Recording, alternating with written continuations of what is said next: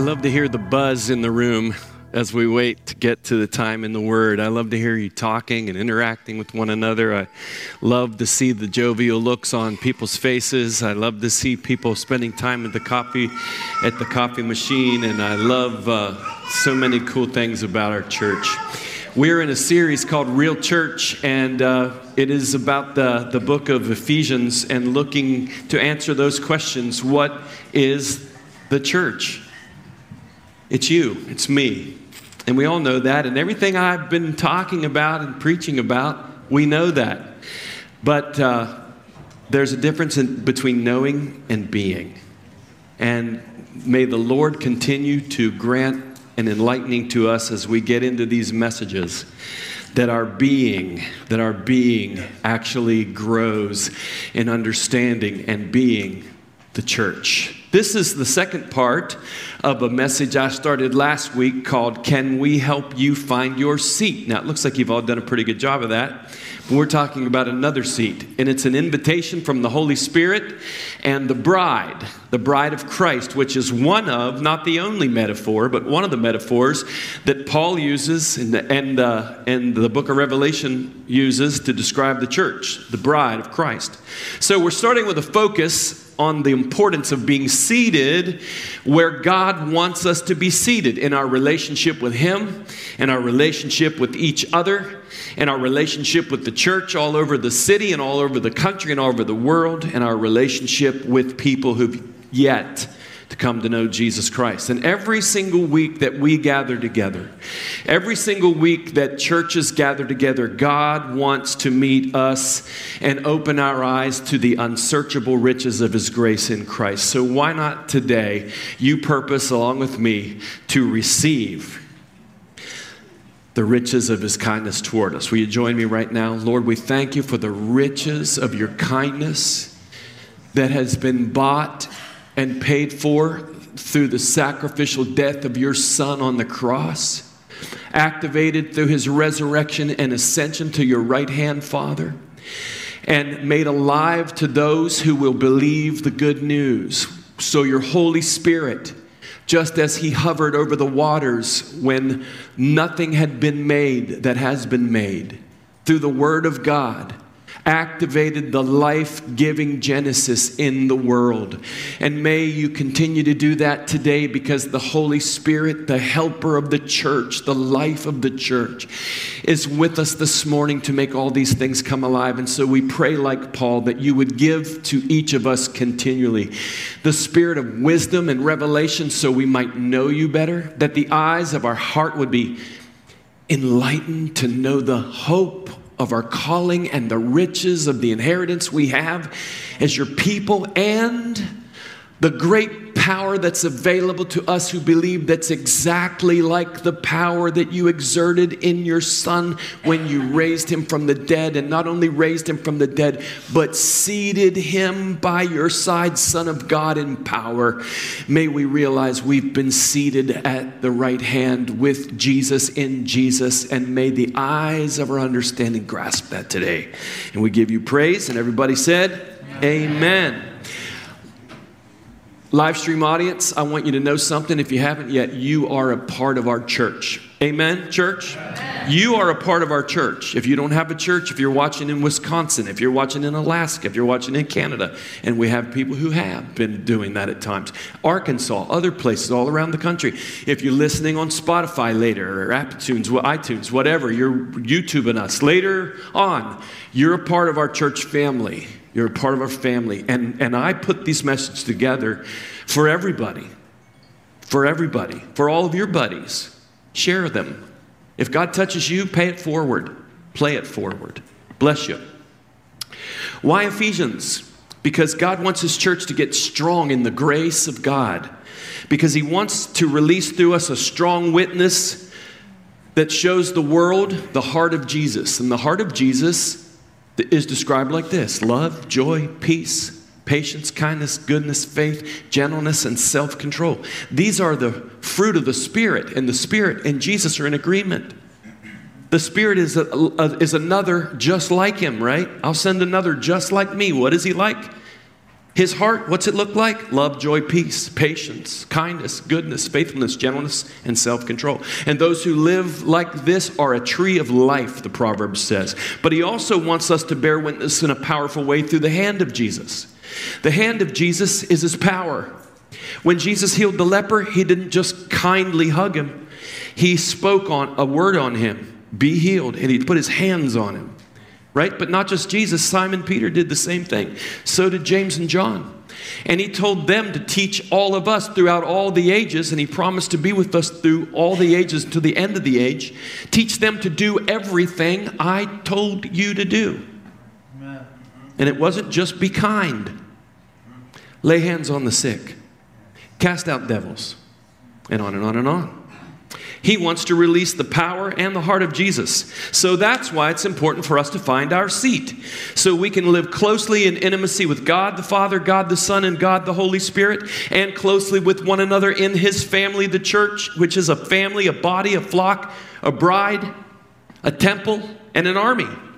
And we can grow up in all these things. We can grow up in all these things and experience all these things together. And so, as we started last week, the Trinity of God, God the Father, God the Son, God the Holy Spirit, has a passionate desire to usher us into our seat.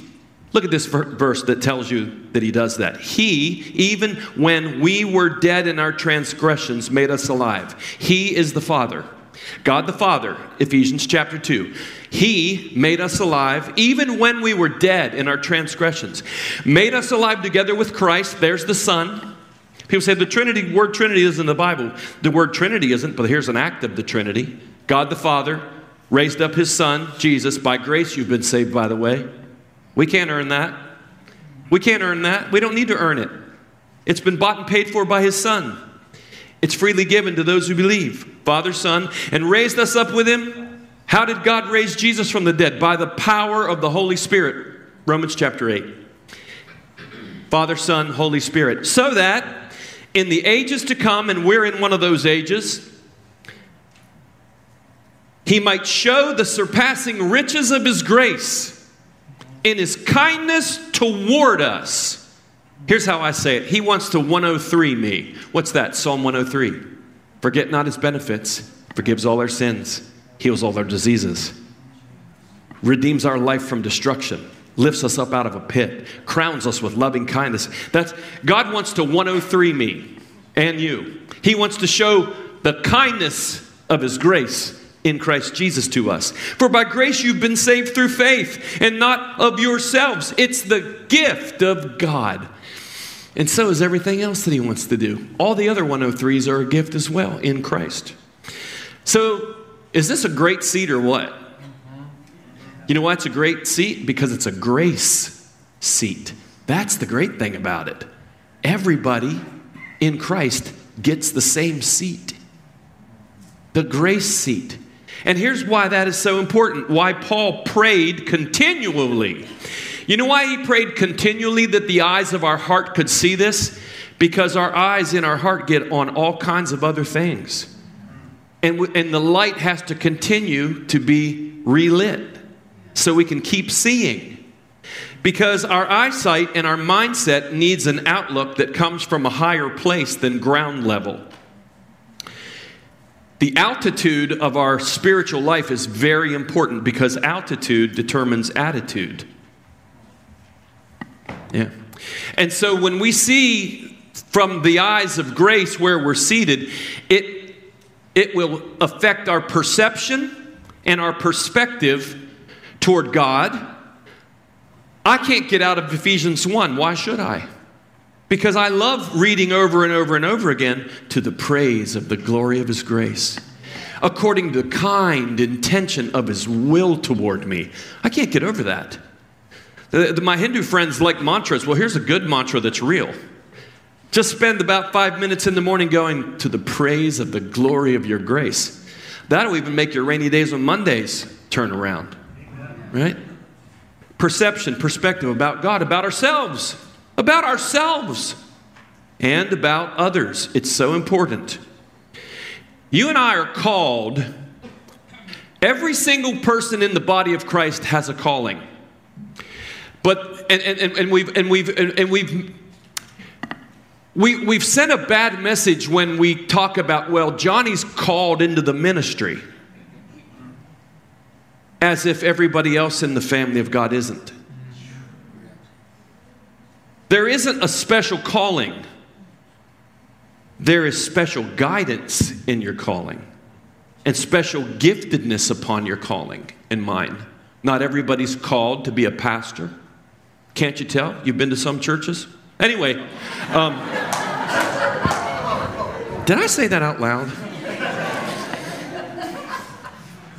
The old timers used to preach this in chapel. They say a, guy, a kid saw, a, saw it in the clouds, G P C, and he thought it meant go preach Christ, and it actually said go pick cotton. It didn't say go pre- preach.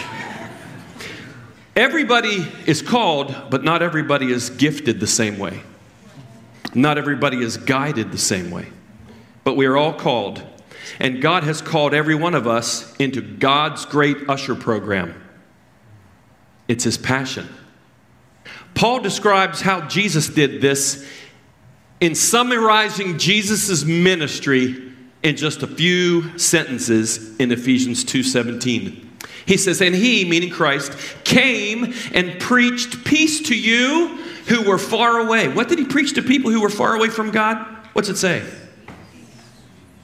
That wasn't very loud. Peace. Peace. Of course He preached repentance, of course. But you know what? Repentance means metanoia. Change your mind. He said the kingdom of God, repent, the kingdom of God is here.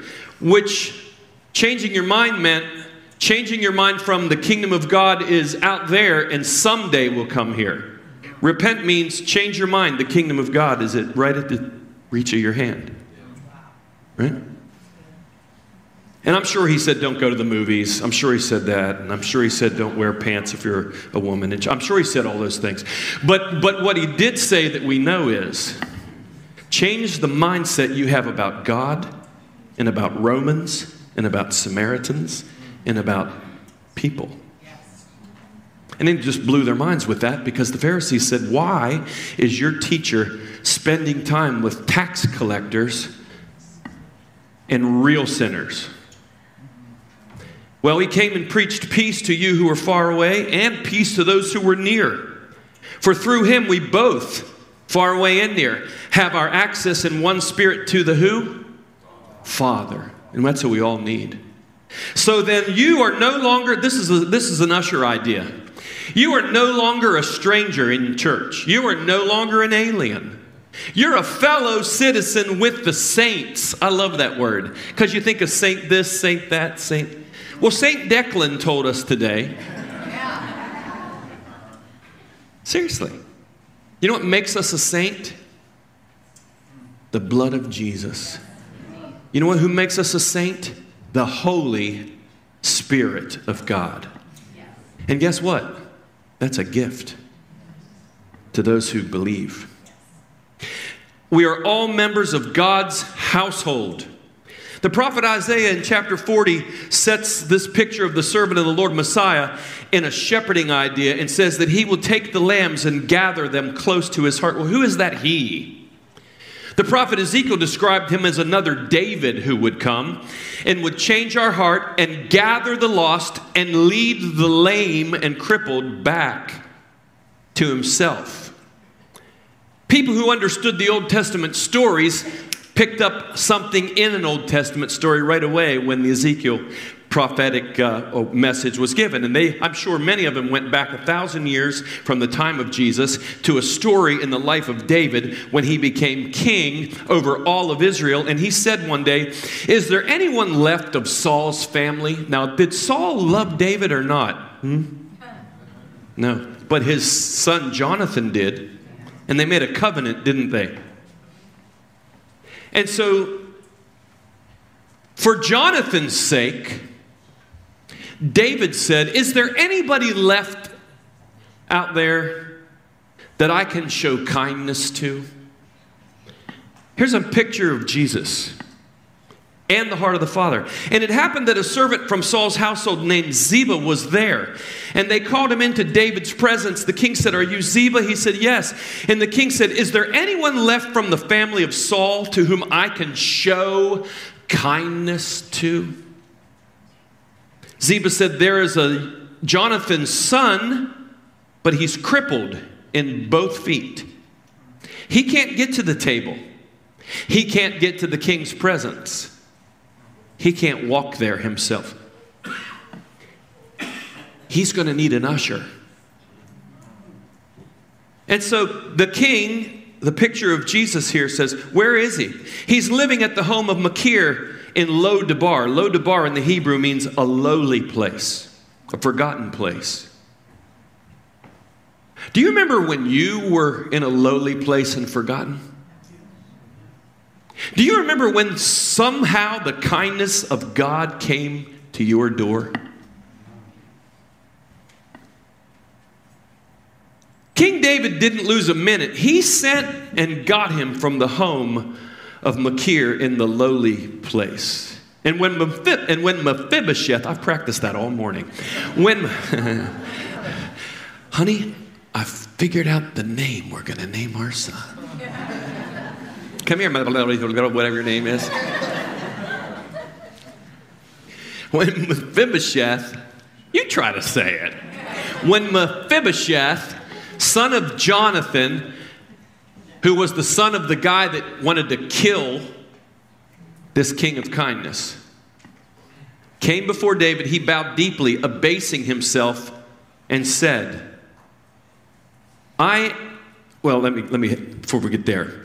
David said, calls him by name, Mephibosheth. He calls us by name. He says, yes, sir. And then David, who a thousand years later, his great, great, great, great, great, great, great, great, great grandson, who is the, the one Ezekiel said, he says to him, don't be frightened.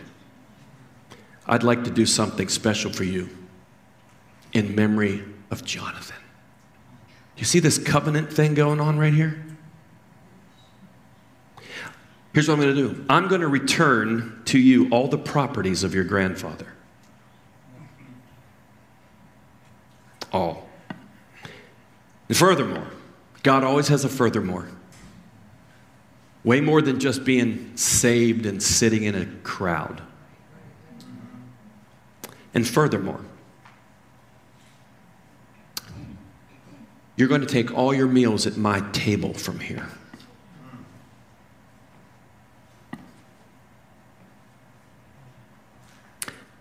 Stuff, stammering and shuffling, not looking him in the eye, Mephibosheth says, who am I that you would pay attention to a stray dog like me? Here's why we need to stay in the book of Ephesians. Because as long as we are a who am I, and you think you're a stray dog at the king's table, you're not even sure if you have permission to pick up the fork. Who are you to receive healing? Who are you to believe that God wants to restore your situation? Because you're only a stray dog. You know why it's so important that the church gets on the same page as the Spirit? Because we are the ushers on the earth. And we have to send a message that's, that's believable. Just as it's important, as important that people believe about eternal things, it's also important that people need to know that there is a king who wants to send the Zebas out to find those who are lame in their feet and can't get home. Amen.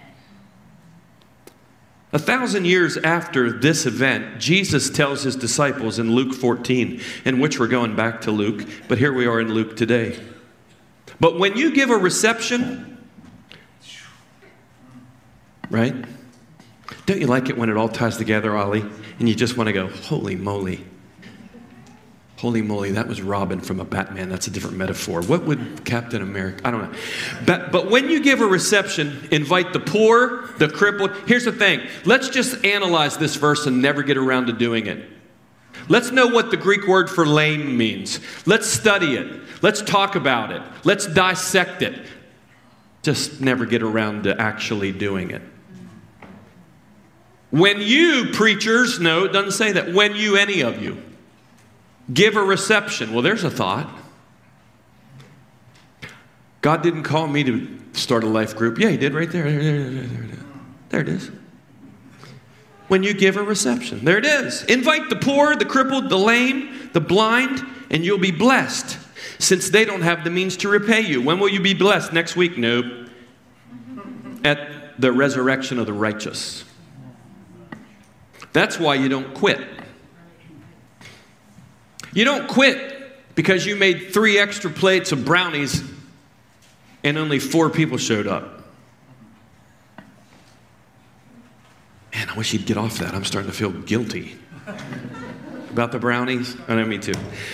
And then he says, later he says, go out at once into the streets. Oh, I'm sorry. This parable here, is, is the father, this king father heart, sends out all his servants to tell everybody, everything's ready, everything's ready. Invite everybody. And they come back and say, a lot of people that, that they had excuses. Uh, well, I can't even tell you what they are. I don't have time, but if we just brought up all the excuses, that's all we would do the rest of the time. He says, so, so okay, well, they don't want it. They're too good for that. They got, anyway. Go out at once into the streets and lanes of the city and bring in, notice the description. It reminds me of Mephibosheth, who lives in Lo Debar. And he says, the poor, the crippled, the blind, and the lame. And the slave said, Master, what you commanded has been done, and still there is room. There is always room. Okay, then go out into the highways. Remember, just analyze this. That's not really, we don't have to really do it. Just know it. Just memorize it. Go out into the highways and the hedges. People that are asleep on the side of the road with leaves in their hair. And compel them to what? Usher them in. Because the Father's heart is this, so my house may be what? Filled. Filled. The word compelled, see that word compel them to come in? I looked it up in the Greek, and you know what it says? It's a phrase that says, sign up for Growth Track. I don't know what lexicon, that's the lexicon I, it says sign up for Growth Track, Dustin laughed. Why do we need to find our seat? Because it changes our perspective about God, about ourselves, and about others. This is what happened to Paul. Yes. Like Paul, let's mind, let's mind the riches and join God's usher program. Yes. Because it's his passion. This, this scripture is totally out of context. I'm completely spiritualizing it. So I know what I'm doing, and I know I'm doing that. I'm not meaning to go, so you'll quit watching the rest and go, he used the scripture out of context. I know I'm doing it. I'm just playing around. But anyway, that's why I wore this too. But anyway, it just made me think when Paul says to Timothy, stay in Ephesus to teach people to that are straying away from strange doctrines, because the goal of our teaching is love that comes from a pure heart, a good conscience, and a sincere faith. Yeah. So anyway, I just said that to play around. But I believe it's very important for the church to stay in the letter of Ephesians. Yeah. I think it's important that we read the whole Bible. I really do. Study to show yourself approved from, from Alpha to Omega, from Genesis to Revelation. And I do believe you should still study the Old Testament and read it. The reason why the world's so whacked is because we don't preach Genesis anymore. Oh, there's a sermon. Do you ever notice the reason why we have to, people are pressing that Genesis is a myth? Do you ever notice some of the sins that are mentioned in there today?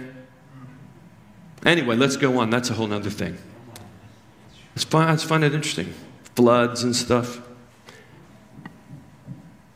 Certain cities that all of a sudden didn't exist anymore because of, but why go there? That's that's a myth. Although Jesus said, remember Lot's wife. How did, at the end of days. How did that get in? And then the end of days, it would be like the days of Noah. Well, who's Noah? We're not supposed to read about Noah. Anyway, let's keep going. Aren't you glad you came today? You thought I didn't know anything because I had a Captain America shirt on.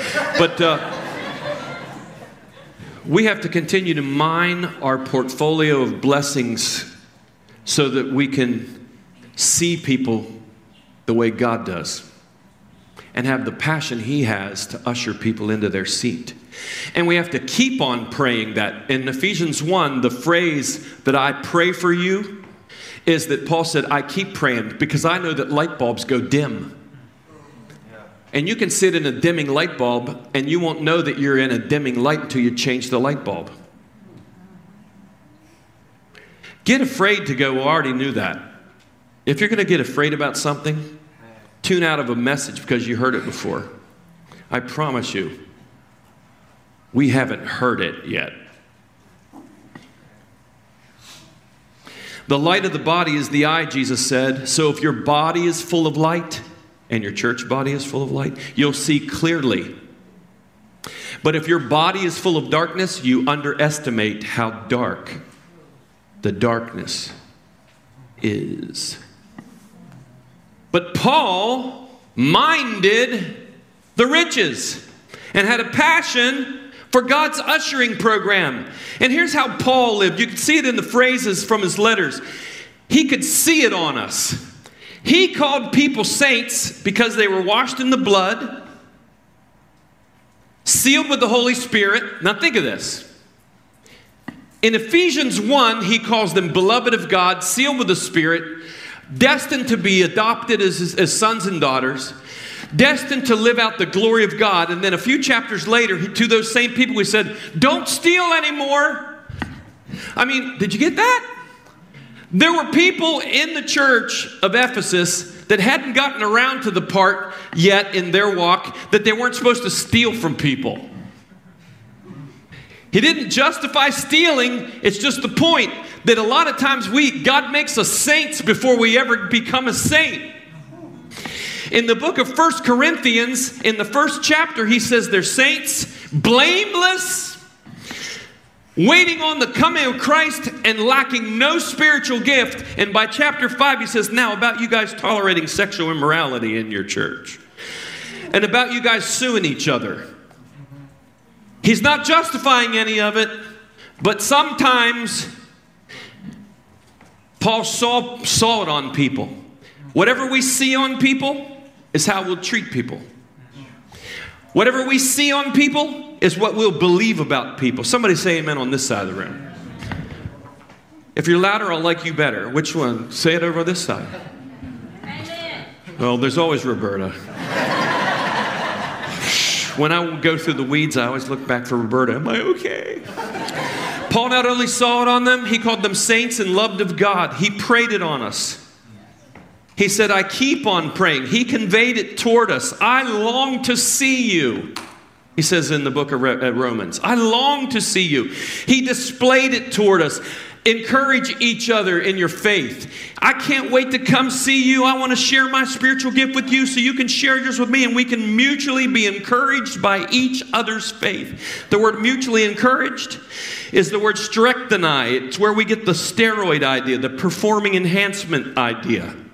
When we come together, we're not going to put on a performance, but we're going to perform in such a way by the grace of God that we're going to enhance one another by the gifts of our lives. You have to see that to be that. Make it the foundation of your ministry. Everybody in the church of Jesus Christ has a ministry. It's not what you do, it's who you are. And out of who you are, it's what you do. Make it the foundation of your ministry. Now, see, the devil is opposite of that. He wants you to believe all the junk that he knows is in your life and mine. He wants you to focus on what's below the king's table. He wants you to constantly focus on how lame you are, how lame I am. Because if he can get you in agreement with that, I guarantee you, you won't even have the confidence to pray to God, let alone step out and be the hand of Jesus to believe that God can use you to heal the sick or cast a demon out of a city. He wants you to get an agreement about your lame stuff And I guarantee you, if nobody else will show you, Satan will show you all the lame stuff in everybody in your house, everybody in your family, everybody in your church, and me, and you. Why? Because he wants you to spread it like gangrene through the body of Christ.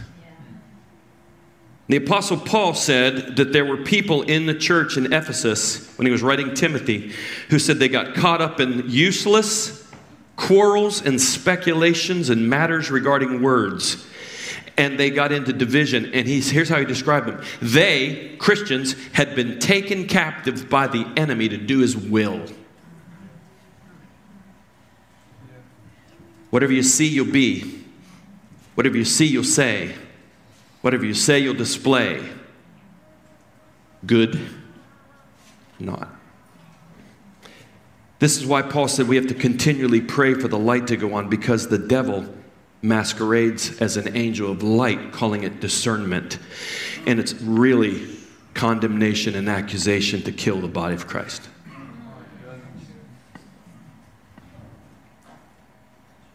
Paul's perspective was different.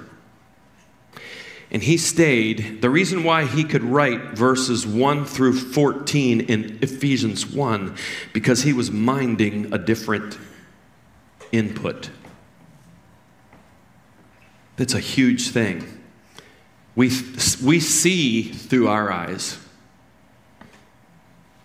And we not only need the mind of Christ, we need the eyes of Christ. And you get the eyes of Christ through the light of the Holy Spirit. Can anybody say amen? Let's keep going. Can we usher them into their seat? Because Jesus is up there, the Father's up there, the Spirit's down here, but the Spirit is in the temple. And the temple is not the building. The temple is in a body. Jesus said, destroy this body, and in three days I'll raise it up. And they said, it took forty-six years to build our church. Right? What church do you go to? Play with people's heads. Don't say Moss Avenue. You, you should say, it depends on where I am. Depends if there's any of my brothers or sisters in Jesus, because if there's more than two, it could be at Applebee's. It could be at Pat's Pub. But if you want to know where we gather on Sunday morning, most of my friends. You think that's parsing words? It's a watershed of millennium. Everybody in Christ is richer than they know. Everybody in Christ has more grace offered to them than they have. Yes. Including me, including you. And at the same time, everyone in Christ, including me, everybody in Christ, richer than they know, more grace offered than we know. Every one of us, including me and you, including me and you, have areas under our table where we are lame in both our feet. I'm anointed because of a gift, and I walk with the Lord, not perfectly. But outside of that grace and outside of that gift, I couldn't help you find your way to anything. We are not lame people in the sense of the derogatory term, but all of us, apart from the grace of God, all of us, including Dustin, including me, including Stephen Furtick, including you name it, including every author, every person that's ever ministered to you, every one of us, every missionary, every evangelist, every healing evangelist, the real ones and the fake ones, every one of us have lame stuff under the table. And there's a difference between covering up about your sin and being okay with your sin being covered under the table by the grace of the King that invites you to sit there. But guess what? He also is inviting other people that you know more about their lameness than you know about their destiny in the kingdom of God. And the devil does too. The question is, who are we going to set our minds in agreement with? Because it deeply matters. We need to usher people into the body of Jesus. In other words, we need to encourage people to find out their unique identity in this operational life system on the earth of the body of Christ that doesn't just meet in a building, but meets in a building not to just hear another sermon, but to get equipped so that they can animate the part of the body that they are. We are to usher people into the temple of the Spirit, that they understand they're a temple, and the living expression of the presence of God is in them. There is ano- they're anointed. Every person is anointed as a believer. You just operate in your anointing differently than I do or you do, but God can anoint anybody. You're all anointed. Walk into the anointing of what you are anointed to be.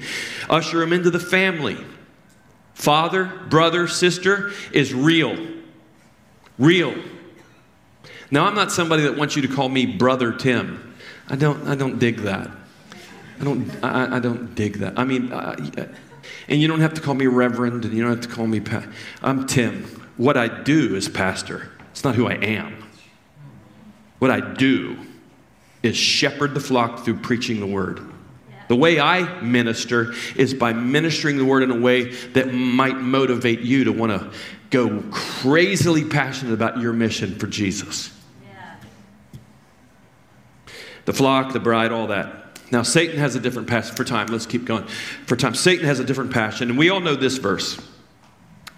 And this is in the army metaphor of Ephesians. We're going to get there. We're going to get to all these things. Do you have time? We're going to get there. Paul says, this, now, now in this context, here's another reason why you stand firm. It is important to stand firm so you don't fall back into your addiction and your own personal sin. But this is a collective idea about all the metaphors have already been released. And now as an army, fight so your family grows in the body. Fight so your family stays a family. Fight and stand firm because he's coming for us in all these metaphors. He is coming for us in all these metaphors because he is scared to death that we'll ever believe that we sit at the king's table and have the power that Jesus had in the earth. He's scared to death. You believe that? Yeah. Our struggle is not against flesh and blood. It's against rulers, powers, world forces of darkness, against the spiritual for- forces of wickedness in the heavenly places. Here is just one of the ways he schemes through unforgiveness. In the church, Paul writes this in Second Corinthians ten. If you someone had, had sinned, they they they they they they, they ministered uh, church discipline in a way that was uh, God's way. This person repented, and they were coming back in. And now Paul was concerned that the church wouldn't let this person back in, and so he tells them, "You're about to fall into a scheme of the devil." In that context, he says, if you forgive anyone for anything, I also forgive him. For indeed, what I have forgiven, if I have forgiven anything, I did so, look at this, for you in the presence of Christ. Why? Because it's important. So that we may not be exploited by Satan, for we're not ignorant of his schemes. One of the schemes, I wish he only had one, but he's got a lot. One of them is to keep people out once they've screwed up in. The whole goal of everything, Correction Church all, is to bring somebody back into the Father's heart. Not to spend the rest of their life in the back of the bus thinking, well, before this, uh, but then, uh, listen, if we have an argument with that, that's only because we have never had to fight tsunami demons. Don't worry, they'll get around to you. If you're important, they will.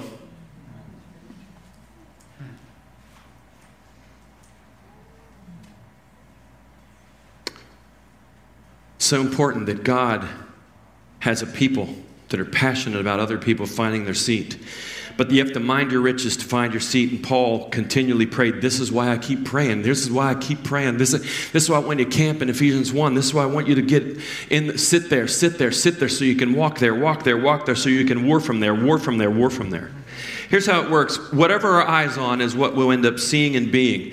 Look at the next slide. If our eyes are on the riches, then we're in agreement with the Holy Spirit because his passion is for me to actually believe what I'm preaching. For my eyes to be on the riches. Now here's the devil's plot. Eyes off the riches. And eyes on your rags. Eyes on your lame. Eyes on your crippled. Eyes on others. Right? He loves for us to eat off the knowledge of good and evil. Because he'll kill you that way. And if that serpent slithers from here, there's no way the church is ever going to walk in the anointing of the grace of God. No way. So guess who he really wants to feed their mind on the tree of the knowledge of good and evil? Guess who he really wants? Because a little leaven.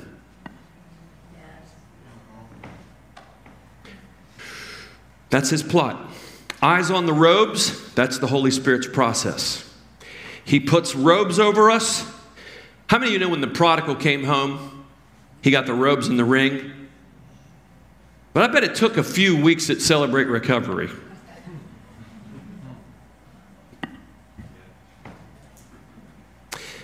Now the devil wants, even though you're robed, he wants you. Eyes on the rags and the rough. Raise your hand if you had the gift of suspicion. And you thought it was the gift of discernment. How many of you thought your gift of suspicion was a prophetic anointing?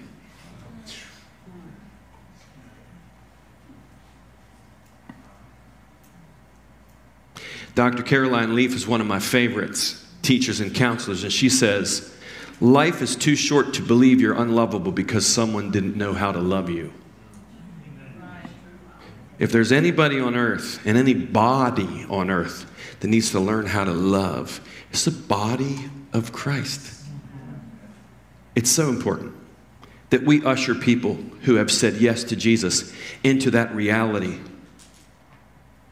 that he has already said yes to them. I challenge our staff, our board, and any team leader.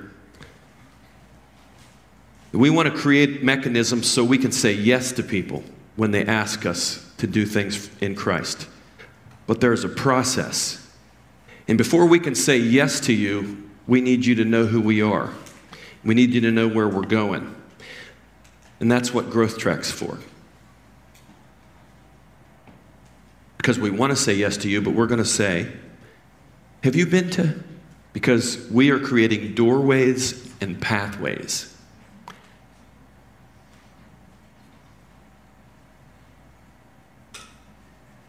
Finding our seat, allowing the Holy Spirit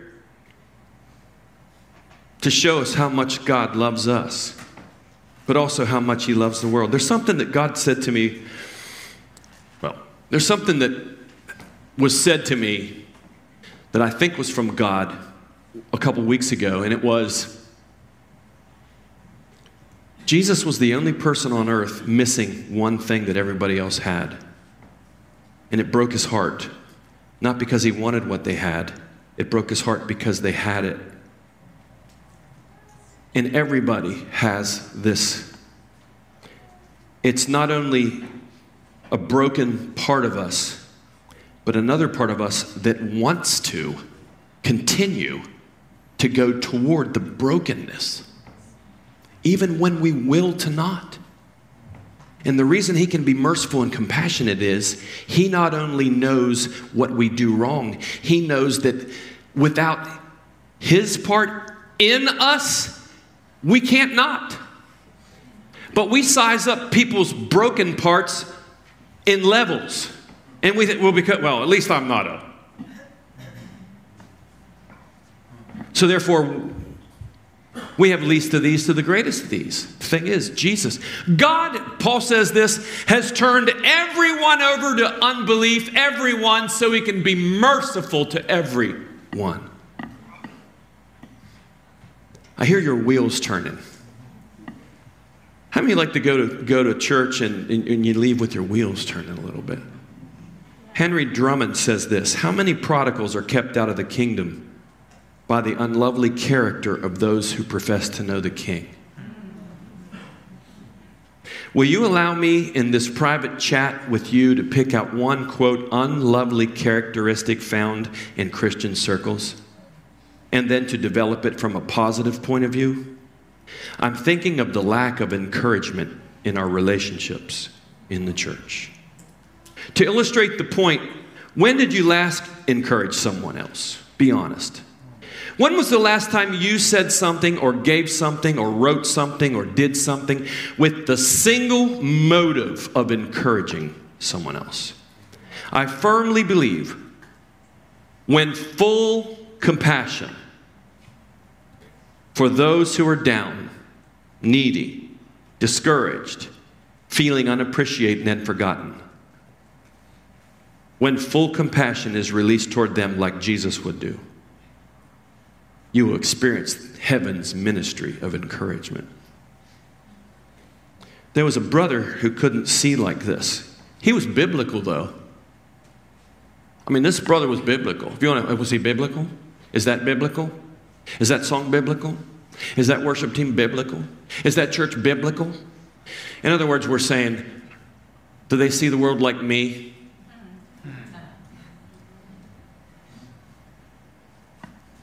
Well, the son, this son was biblical, and his brother wasn't biblical. And his brother went off and did some horrible, unbiblical things, and they truly were. He wasted everything his father gave him. Not only wasted it, he squandered it among prostitutes. Raise your hand if you know that's not biblically right to do. Help me out. You never know today. Help me out. I've got a ministry of squandering God's... Anyway, no. So, right? But he came to his senses. And he went home. And you know what he thought? He thought what he was taught. He thought what he was taught. And what he was taught was, you've disqualified yourself, you're out, and if you're lucky, you can be one of your father's ranch workers or slave workers. But you can never be... Because once you're this, he is taught that because that was in his head. And so when he comes up over the ridge and he's already worked out what he's going to say to line up with what he was taught, the sinner's prayer. What chapter is the sinner's prayer in? What chapter is it in? Where's the chapter that we're supposed to have an altar call? I'm not saying we shouldn't. Just where's the chapter? There's a lot of things that we think and do. They're not wrong, but they've become biblical. Biblical. In other words, it's the way we see it. And so the son comes close to the house after realizing that there's some kind of party going on. I mean, it's a blowing out party. I mean, Cool and the Gang, they were there. Katy Perry was, I don't know. I don't know who was there. I don't know who was there. Sure, that wouldn't have been biblical. They couldn't have been there. Somebody was there, and I'm sure they were playing biblical music. No Australian music, biblical music. Nothing from Bethel. Biblical. Like songs that sounded like honky-tonk music with Jesus on it. That biblical. And the brother, co- oh, I'm taking too long. I was right on my way until I started down this road. And this mat is to keep me on course. And I went off course, so I'm going to get back on the mat because the mat is biblical. Behind the pulpit. But we don't have a wooden pulpit, so probably not biblical. And we don't have any paneled walls behind us. I don't, what are we going to, anyway.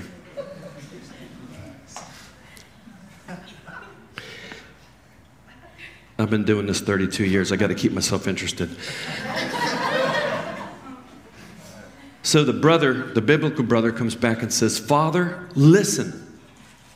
How many years have I worked like a slave for you? Performing every duty you asked as a faithful son. And I've never once disobeyed you. You've never thrown a party for me because of my faithfulness. Never once have you even given me a goat that I could feast on and celebrate with my friends. And this son of yours, he is no longer a brother. Because in his world, he just clipped the brother thing. This son of yours, this son of yours, not my brother. He's reminding God of him being too gracious. God's not being biblical with this kid. Look at him. Wonder who's talking to him. Wonder who's talking to him. The snake that wanted him to focus on the knowledge of good and evil. Look at him. He comes back after wasting your wealth on prostitutes, reckless living, and here you are, God, throwing a great feast to him. For him. And the father says, my son. God still feels the same about that son as he does that son.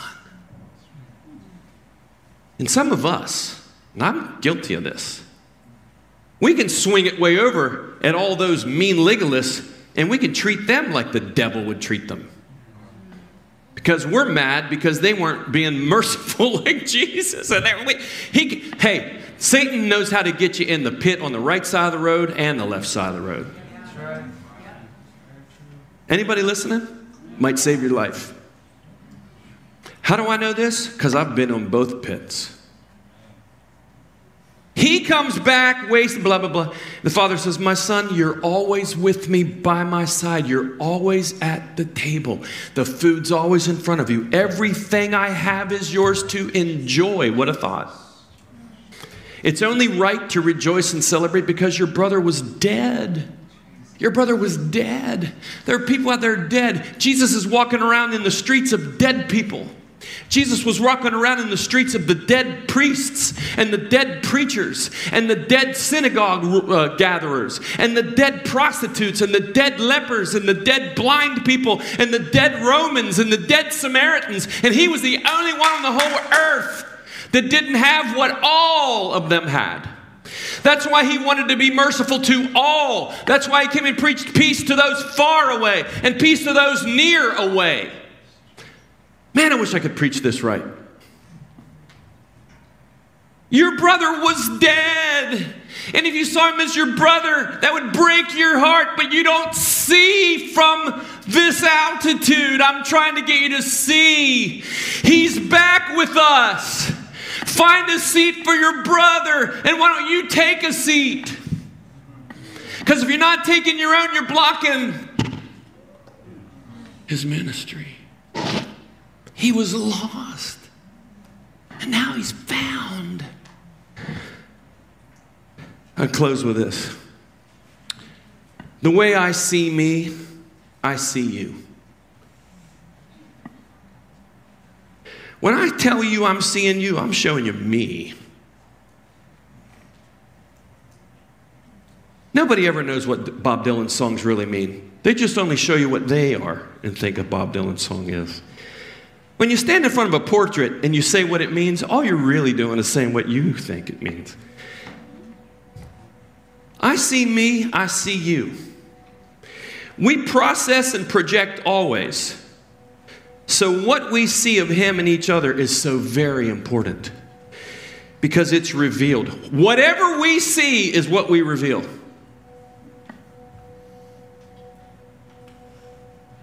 I show you me by saying what I see. And I also, I also show you who's talking to me. I show you who is talking to me by what I say, then I see. And Jesus said, be careful how you hear. Take every thought. Because I tell you, Satan has the goods, not the goods. on all of us.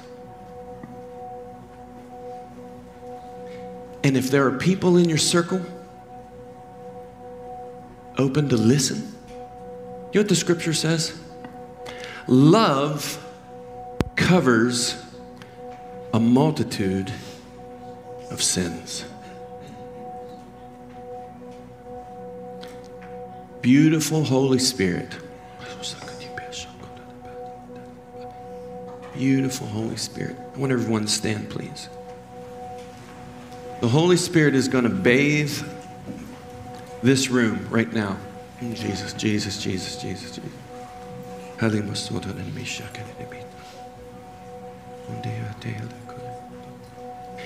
The Holy Spirit is going to bathe this room in the mercy and love of God. From the back to the front, He's going to melt away. He's going to melt away toxicity. He's going to melt away the fear that you have to protect yourself and protect your image, that He's going to help you understand how to process through the wounds and the hurts and the false accusations and the labels that you've worn, that bumper stickers that people have put on you. Man, man, man, man, this is powerful. That have put on you since you've been a kid. He's right in this room. He's just going to bathe you. Here's the one thing He asks. Here's the one thing He asks. Those who put the bumper sticker on, those who spoke the label over you, give them to Jesus. Not asking Him to bring wrath. Just give them to Jesus. He knows what to do with it. And as you give them, He's going to release you. I see right now keys unlocking prison doors, even among princes of grace, women of God. The Holy Spirit is bathing this room right now. Bathing this room, bathing this room. The older brother syndrome, the need to protect the church, the need to protect people from not veering left, veering right, which you think is a ministry. It's not a ministry. It's not a ministry. There is a ministry for that, but fear is not the motivation of that kind of ministry. The mercy of a shepherd heart is. There's a complete difference. Bring that to the foot of Jesus and let Him wash your soul out. Let Him wash your soul out. Let Him wash. Someone needs to repent, not of some wicked sin that they think, but the heart that's not wealthy and can't see the wealth of grace in others. Someone needs to repent of that today, because there is a there's a bitterness that's rooted in that, that's defiling your circle. Chew.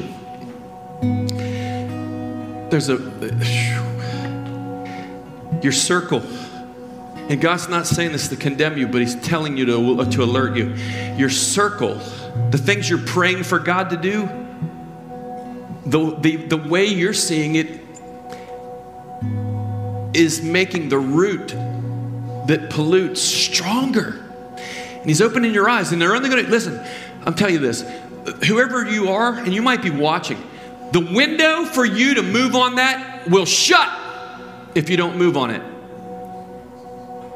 Because the people involved in it are not going to change yet, regardless.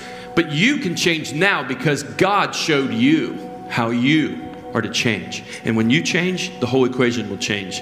In the name of Jesus, repent in a good way so God can liberate. The, he's bathing the Lord. Jesus, Jesus, Jesus, Jesus. Jesus, Jesus, Jesus.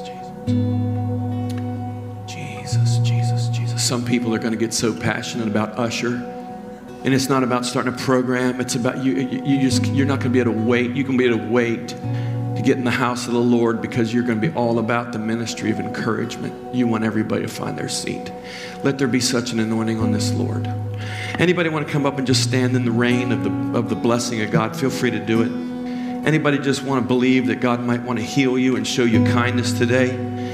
Un, you've been praying about something for a while, but God said something to you today, and you got a confidence now. You got something to bring to the Lord that you actually think you can touch the hem of His garment. I encourage you to come find a place to stand in the rain. He's bathing the room. He's bathing the room in Jesus' name. All right.